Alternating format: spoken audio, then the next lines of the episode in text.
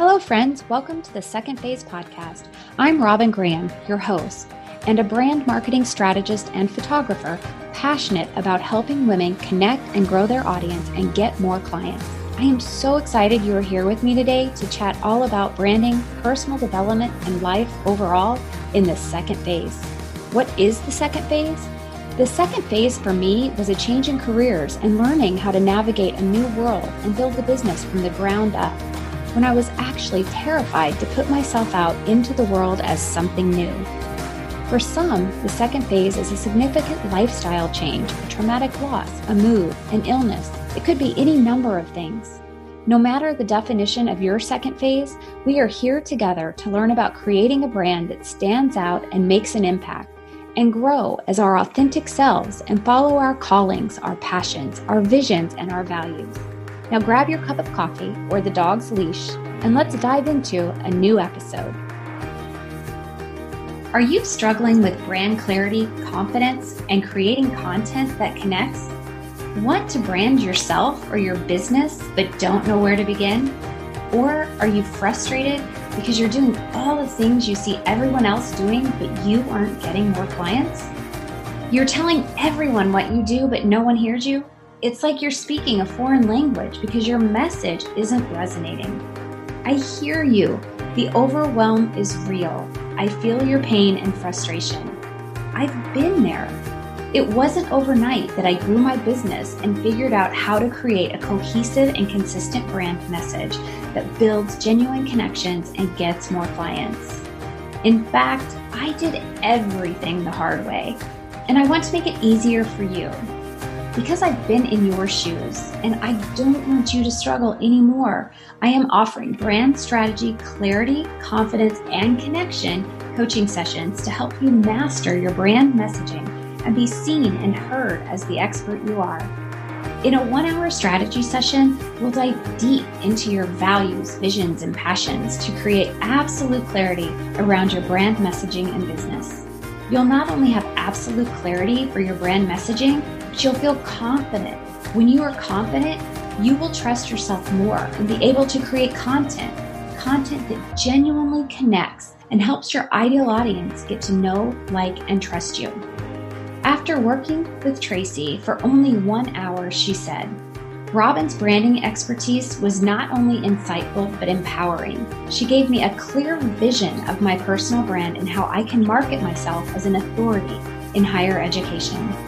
The blueprint she gave me for creating a personal brand is very detailed, but most importantly, gives me confidence that I can and will continue to transform business initiatives within higher education programs and help and inspire others to do the same. Don't you want to achieve that sense of clarity and confidence to feel empowered to inspire your audience? I believe you can and will when we work together. Now, if you're envisioning yourself feeling anxious and frantically taking notes during this session, don't worry. You don't have to write anything down. The only thing you need to do is focus on the strategy session and learning, and I'll take care of everything else You'll receive a comprehensive blueprint from me outlining everything we've talked about with action items that will take your brand messaging to the next level and attract more clients.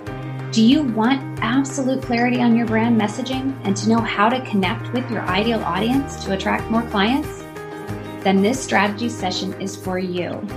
Don't waste any more time spinning your wheels.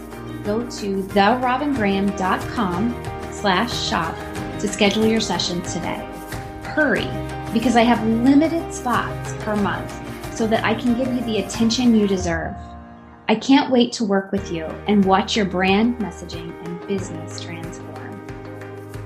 Let's talk about influencers. Did you know that you are an influencer? You are. It's true. Being an influencer isn't about the likes, followers, and shares that you have on Instagram.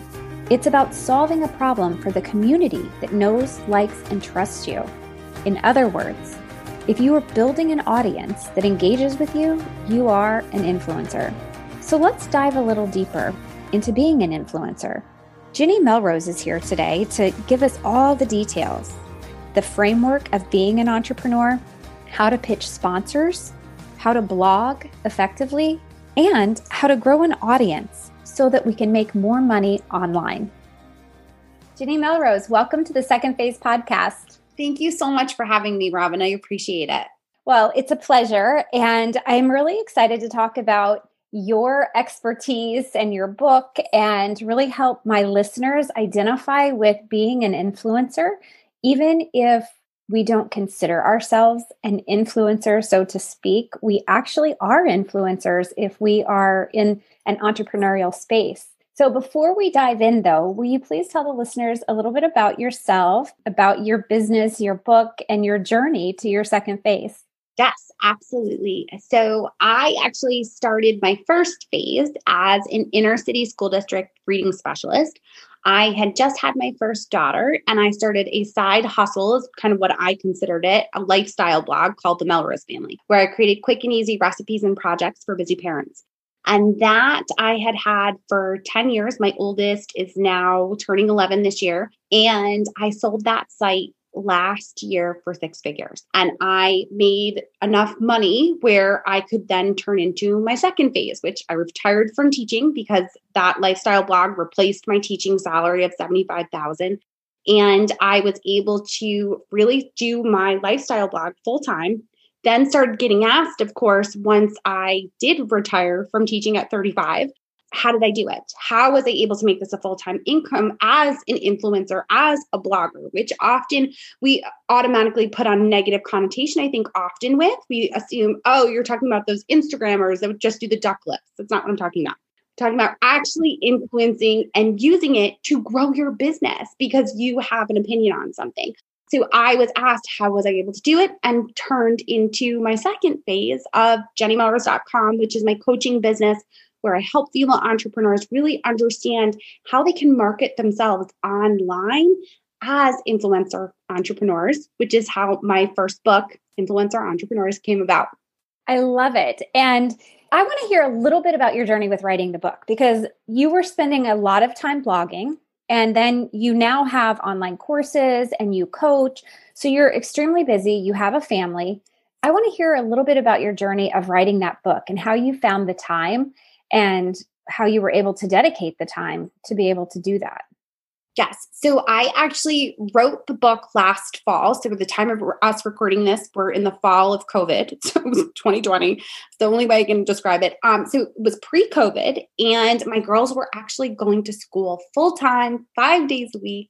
And I had normal work hours. So, what I did is I looked at my schedule and said, okay, where can I fit in an extra 30 to 60 minutes per day where I can just sit and write. And that's my only thing that I'm going to focus on. And so, what I started doing was I started my day a little bit earlier. My day used to always start, I would start with clients around 10, and that was kind of like my work hours of when I would start. So, it gave me a good buffer after dropping the girls off. So, what I did instead is I upped my timetable and moved it to nine so that I was at my desk by nine o'clock and could work from nine to 10 just on the book. And that nothing else was open on my computer. There were no extra windows. Facebook was not open. Notifications were turned off. I actually put on some sort of music that i would just kind of like not quite meditation but something that would keep me focused um, and listen to that as i would just type away. I did that probably I think it took me about a month and a half to write over 25,000 words because I was just able to sit and focus. The way that I did it is I would use those time periods I outlined first so that I could kind of take a look at and say, okay, this is the part of the chapter that I'm going to write about today. This is this part. And just could bang those pieces out. So some days I would write for 45 minutes, others I might write for 20, depending upon where I was within my outline the first draft was done within a month and a half. And then, of course, the editing process and everything else that kind of came with it. The book launched May of 2020, which was in the middle of COVID. And it was not the launch that I had planned. I had actually normally do an in person conference in Charlotte, North Carolina. That got canceled. And I had planned on actually launching the book at that event and wasn't able to do that. But we pivoted and figured out how to do an online launch, and it's been great. It was quite the process, but it was I've learned so much from it. Now, how did you find your editor and did you self publish or did you have a publisher? I actually self published because I knew mm, the way that my schedule was that I didn't want to have to wait to get it out. I wanted to get it into the hands of my clients rather than trying to have to go through and pitch it to multiple publishers. So I did self publish. I actually hired a book coach because I wanted to make sure that the self publishing process was done correctly. And that book coach had contacts that she had used in the past for my book cover, for my editor, as well as for the not the copy editor, but it's the the way the formatting that needs to get done in order for it to be an ebook, print, and whatever else. Okay, fascinating. So you did all of those things basically on your own with the help of a book coach. Yeah. And you know, it's funny because I've been hearing a lot of I actually was pitched not too long ago by a book coach. I'm thinking, well, this is a new one for me, you know, to to think of someone just coaching on writing books, but so many people are writing books now. And I think with the advent of the internet and social media, it makes it 10 times easier. Yes. And having her to kind of walk me through the process, I didn't need help with the writing process. I was a writer. I blogged for 10 years. I didn't have any problem articulating my thoughts. I actually over articulated, I think, at times. But I didn't understand the process of like, how do I go to print? Where do I put this up? Who do I get in contact to do a cover? And she was able to, like, here's the timeline. This is what we're going to be working on these weeks. And I needed that. It was during just a crazy, crazy time, busy, and which it always is, but it helped to have those kind of like timeline points of when I needed to have everything in in order to go and launch when I initially planned. Yeah. Okay, so let's switch gears a little bit because I'm really curious. You said that your blog generated enough revenue for you that you could quit your day job, your full time teaching job, and just run your blog. And that became your business. Yes. So, for listeners who don't understand what the influencer world is like, how does a blogger make money? I know there's affiliates. Tell us about this in the process. Yes. So I think the first piece that people need to understand, and they often skip this step, is they need to build an audience that engages with them. If you do not have an audience, you cannot grow and monetize in any way, whether it's affiliates, ads, or sponsored income. There's just no way to do that without having that audience. So the first piece is to really understand your positioning within the marketplace. And I know you and I actually had a conversation on my podcast about something mm-hmm. similar, really understanding what your positioning is, who you are trying to attract. Because when you go to work with brands for sponsorships, which is how I primarily made the majority of my money, they are looking to better understand your audience, who it is that you are serving, and how you are serving them.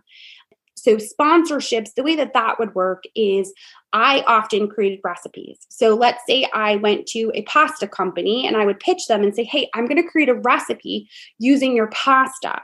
I'll put this together, I'll create the blog post, it'll include your pasta in it, and then I'm going to do the social media that goes along with it. I'm going to promote it to my audience. I would then pitch them a price for those deliverables and mm-hmm. they would either agree, disagree, or negotiate, which was often the case. Mm-hmm. And I consistently worked with brands anywhere from like I worked with Smuckers all the way to I even worked with Neutrogena. I had a long term contract that made me over five figures with Neutrogena. And that was something that actually started off as hey, we want you to put up this free video. So I know a lot of people initially always think of influencers as like, oh, they're the people that talk about on Instagram about what they're wearing or what makeup they're using or what skincare they're using. And that's definitely a piece of it. But it becomes more than that when it's actually embedded within the content and created on like a blog post that shows how they authentically use that product because it's value to their audience. Mm-hmm. Yeah. And then it shows more of an understanding and that genuine relationship and authenticity so that you build the know, like, and trust factor. Yes. Yeah, absolutely. So you mentioned pitching. Yeah. Let's talk about that for a second. Of course. That's actually one of my favorite things to talk about. It's what I'm actually known the best for in the blogger world is because I created a signature course called Pitch Perfect Pro that actually walks people through the entire process of reaching out to brands. But what it starts with is first you know your positioning, you understand your audience. Then from there, it goes into authentically reaching out to brands that you know, use, and love, that you have in your pantry or you have in your makeup cabinet, depending upon what your niche is and what you talk about. And then reaching out to those brands and showing who your audience is and how that audience is of value to that brand. So if I was going to reach out to Neutrogena, I'm going to talk about why they're the perfect fit. So initially, how my relationship with Neutrogena started off is they wanted me, like I said, to post this free Facebook video and for me to do it for free. And I replied and said, Hey, I appreciate you so much. This is the perfect fit. I have two daughters, one that is very fair, very Irish looking, and then another one that has very olive skin. I need two different sunscreens for them. And that's what they wanted me to put this video up about.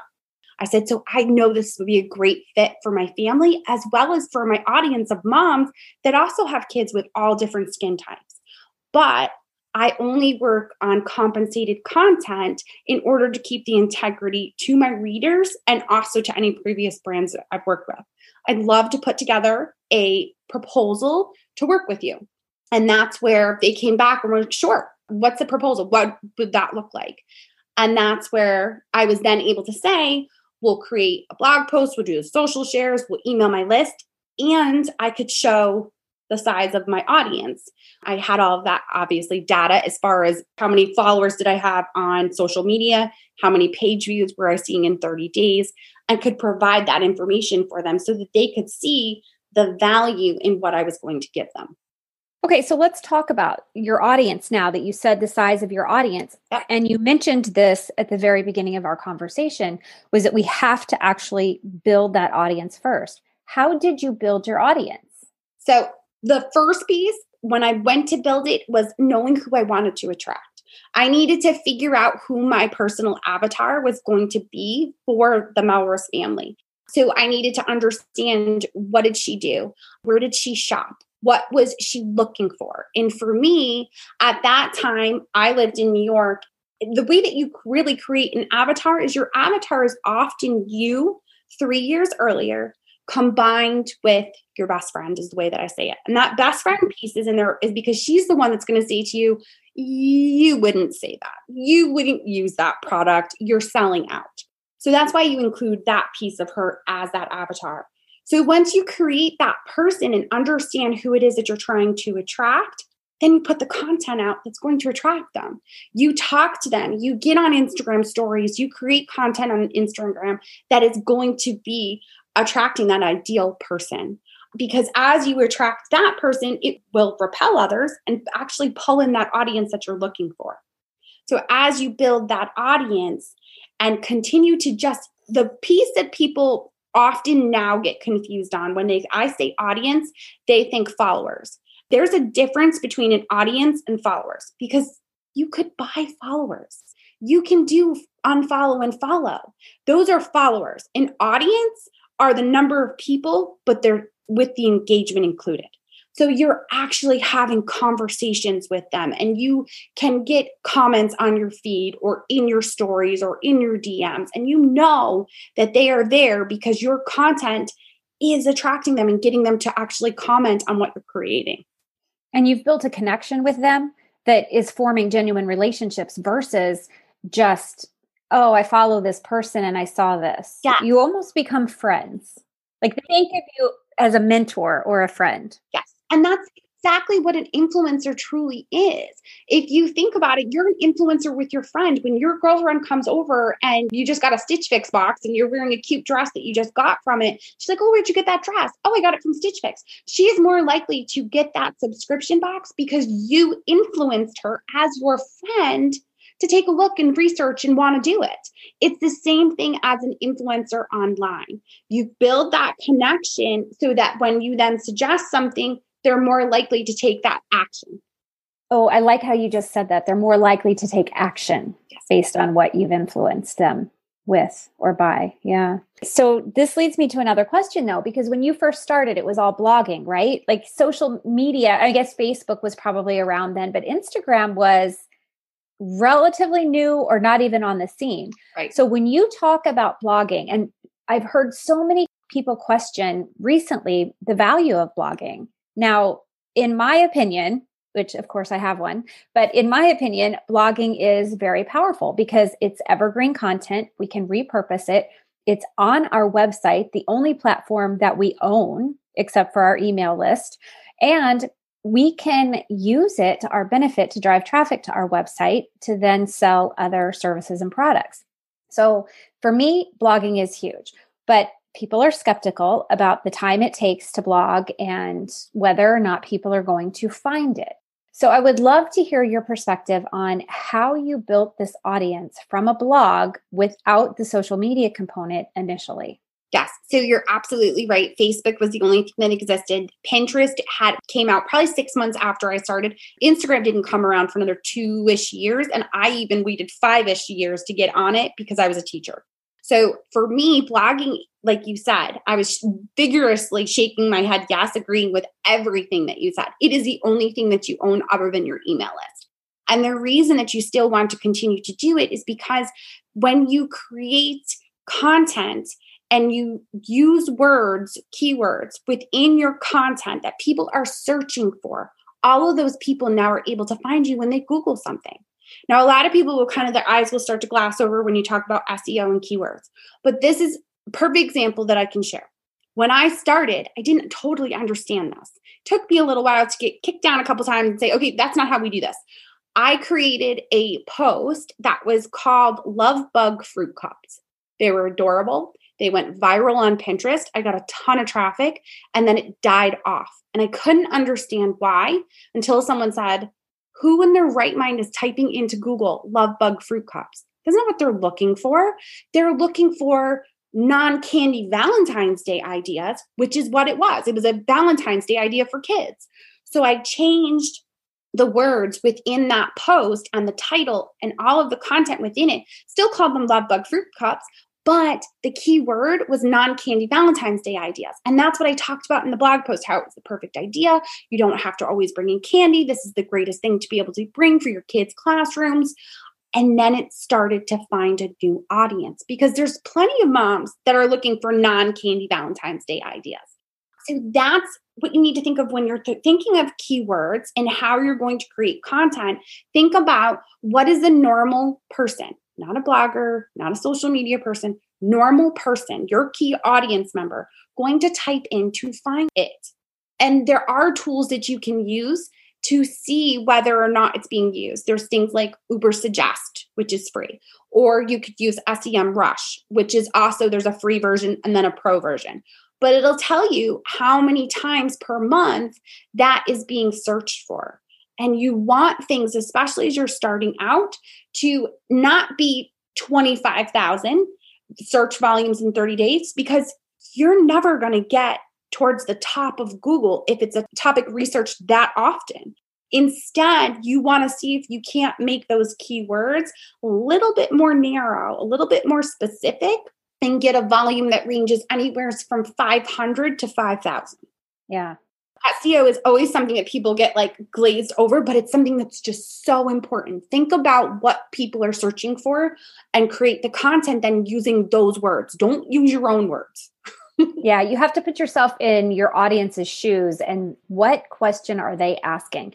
And if you have niched down, like you and I have talked about before, and you know your ideal audience inside and out, which is critical for growing the audience and becoming a true influencer, then you're going to know the questions they're going to ask because you know the problem you're solving for them. And every question they have comes back to that problem that they have that you can solve for them. Right. Okay. So, Jenny, you've said, and I know in the book you talk about this, being an influencer entrepreneur isn't about being insta famous. And you alluded to this while ago. And you said it's not about the followers, the likes, and the shares. So, what is it about? it's about being able to, like we talked about, influence someone to take action and having that connection with them in order to get them to do that. Really, truly, any business that is considers themselves an entrepreneur where they have to sell their products or services has to be an influencer entrepreneur. You have to be able to influence those people to hire you. Whether you are a real estate agent, a nutritionist, a business coach, it doesn't matter. If you have to sell a product or a service, you need to have the skills in order to influence them, in order to do those things. And when you're influencing, it's not about a hard sale. That's the difference. I think when we think of car salesmen, the first people that come to mind when it comes to sales, right? When it comes to that, there's a difference. They can be influencers if they do it correctly and build that connection instead of going after the hard sale and giving you everything they think that you want instead of actually listening to that person. So when you're really an influencer entrepreneur, you're listening to what your audience needs, solving their problem, building that connection, and then giving them the opportunity to take action on it based on your recommendation. Yeah, I love that. Okay, so you use a four step framework, right, for becoming yes. an influencer? There's not enough time in a podcast episode to go through the entire framework, and that is what your book is for. But can you just give us a few of the tips, maybe, I don't know, your top four, top five yep. things that you focus on to encourage your clients or, you know, guide them in how they can take those initial steps to becoming an influencer? Yes. So my four-step framework is the um, is PAC, the acronym PAC. So each letter stands for one of the pieces of it, one of the parts. So P is for positioning, which we kind of already talked about. It's really understanding the problem that you solve and how you can fix it for your audience. The A is the authenticity piece. Whatever you're talking about, is it really you? Do you truly believe in that? And this is where it gives people an opportunity to actually connect with you. That's where the connection comes from. When you're authentic and you share the behind the scenes and you show them the way that things really are. If you're a home decorator and everything that they see is picture perfect, and your ideal client is a mom with kids right now, she is not going to hire you. She wants to see that you're struggling just as much as she is.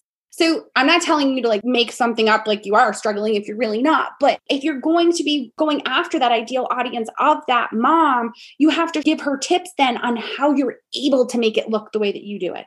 How do you have all white furniture with a toddler? Like that doesn't make any sense to her you need to have it make sense to her. Like, what are you doing in order to keep it that way?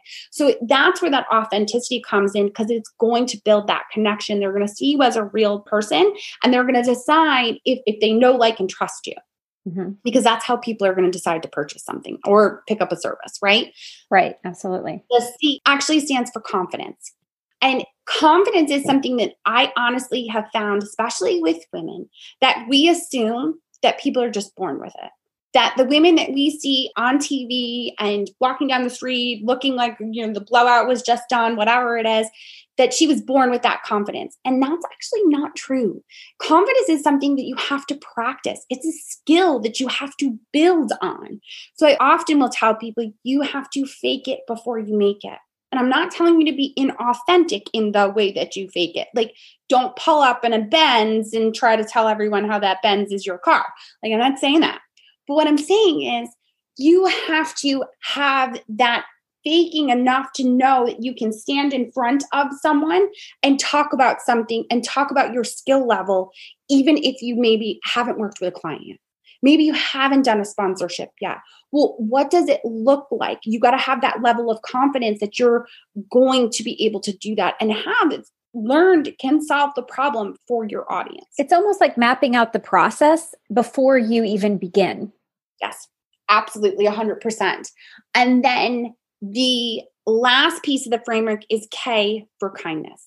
And this is often the piece when I first did the framework, it wasn't part of it. I just had the PAC. And for me, I realized during the writing process, something was missing.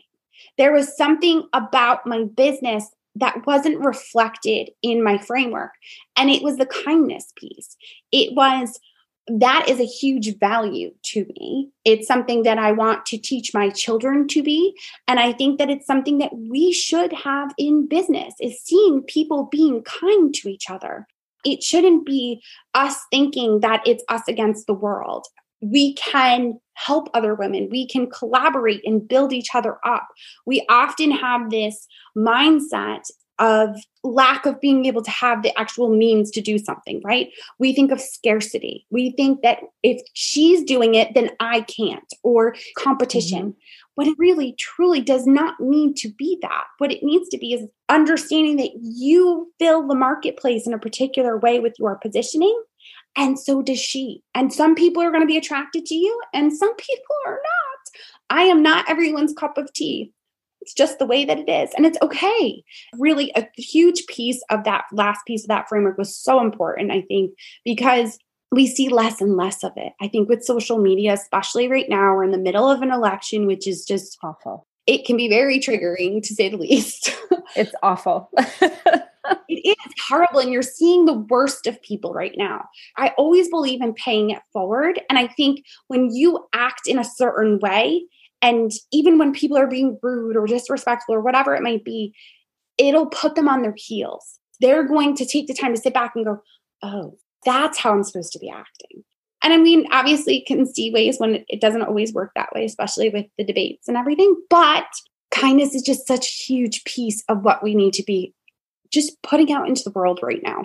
It's huge. I love that. And you touched on something that I think is so important is that it's not about being competitive and looking at other women as your competitors, but knowing, recognizing that you have been called to do what you're doing and you've been called to serve a certain population, people that are just waiting for you to come into their life because you can connect with them authentically and really build a genuine relationship with them.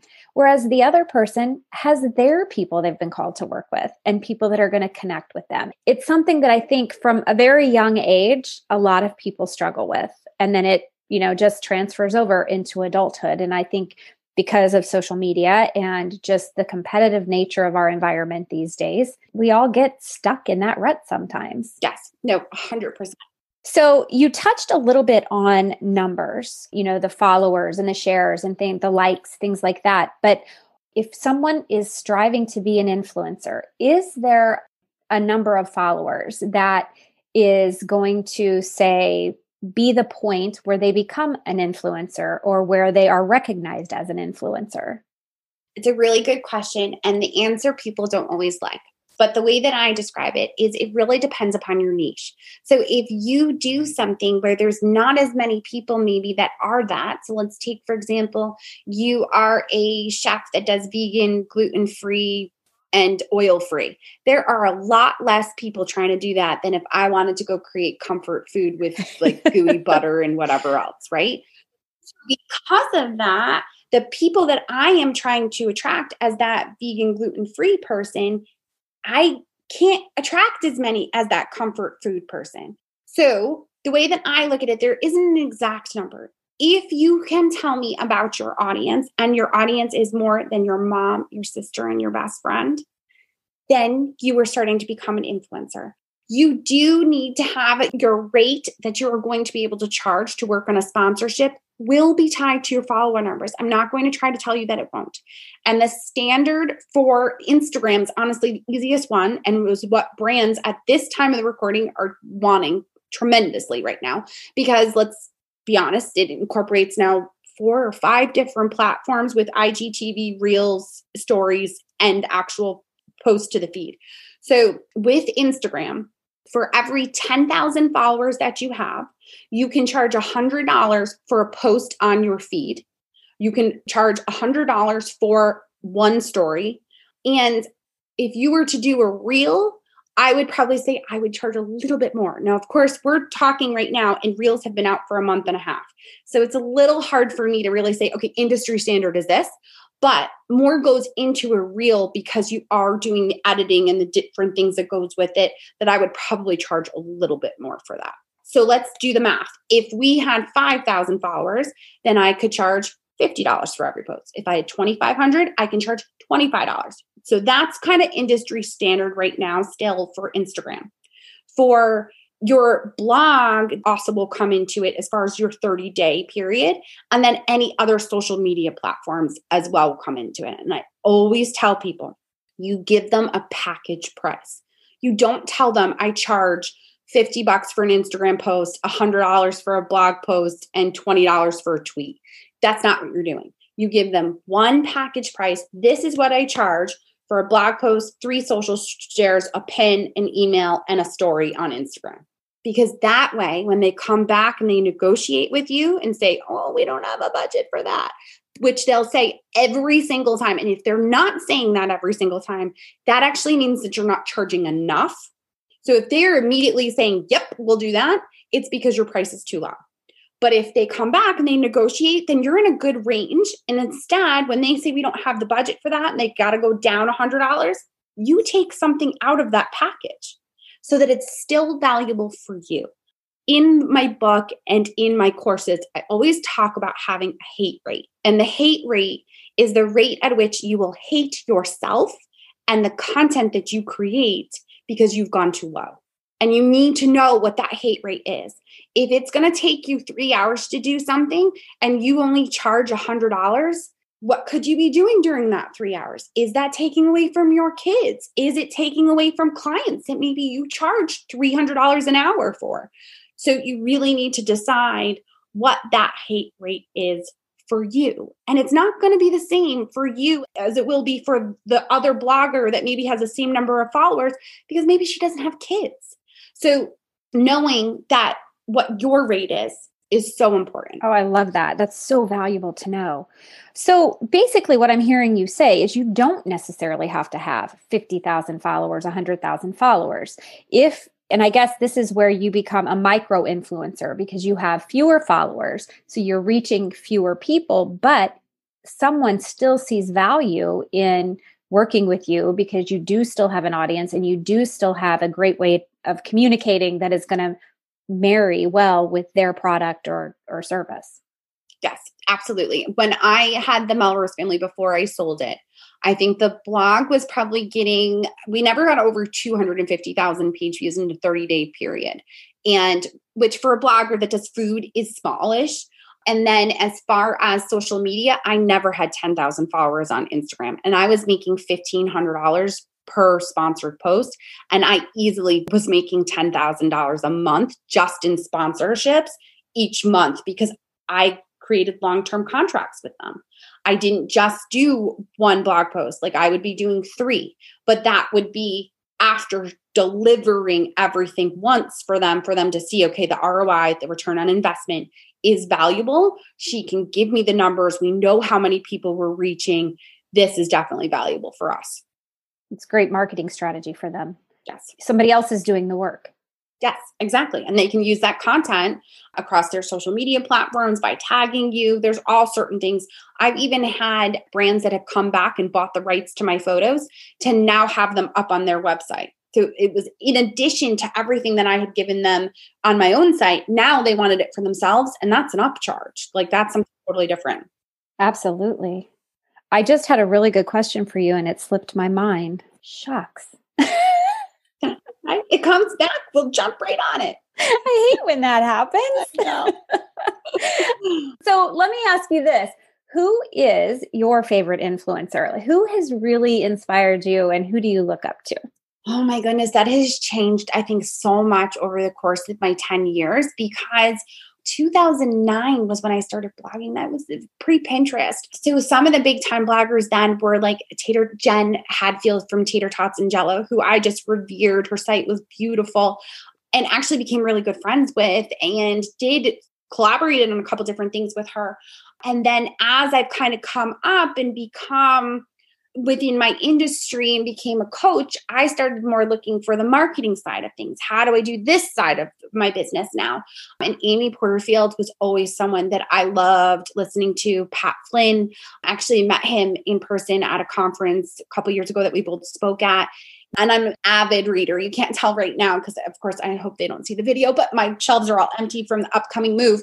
But normally they're filled with books. I just love marketing books, anything I can get my hands on.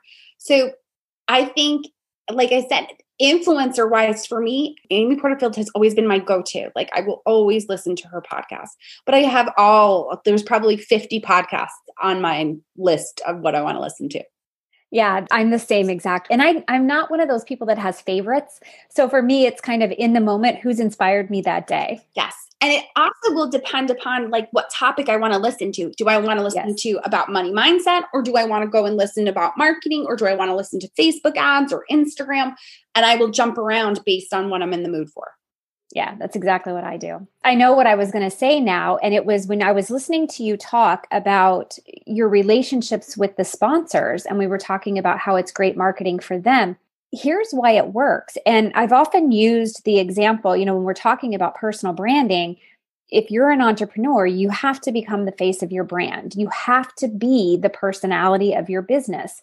And when when sponsors hire a blogger or are willing to pay these fees for blog posts, social media posts, they're putting a person into their business. You're becoming that personal component of their brand and their business. And that's how they're able to sell. So I was thinking it as you were saying it, and then I got distracted somehow. So I'm glad it came back to me because I think it's really important.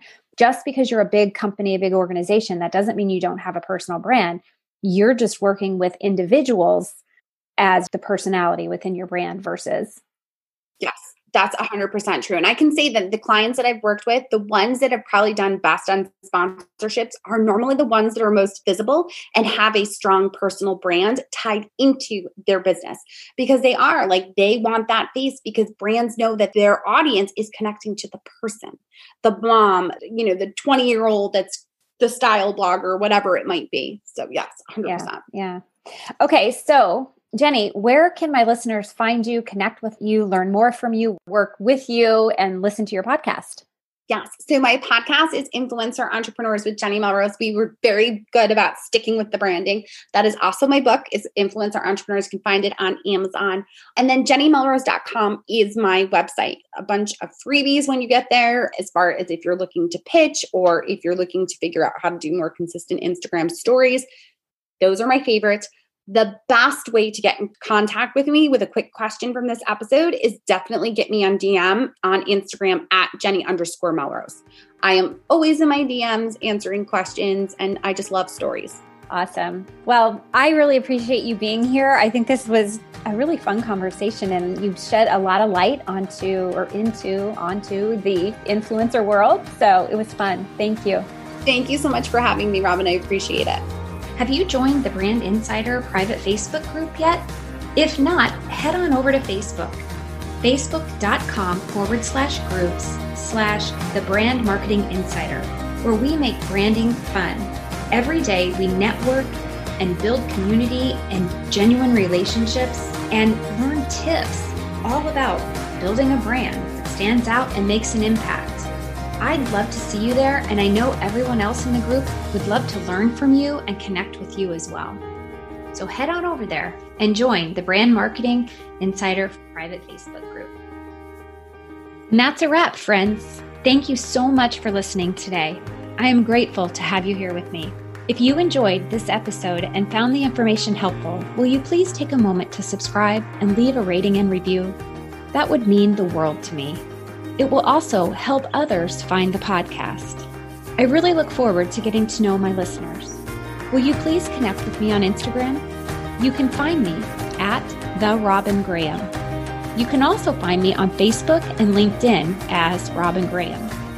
And I invite you to join my private Facebook group, the Brand Marketing Insider. Please spread the word about the Second Phase podcast. Until next time, remember to smile.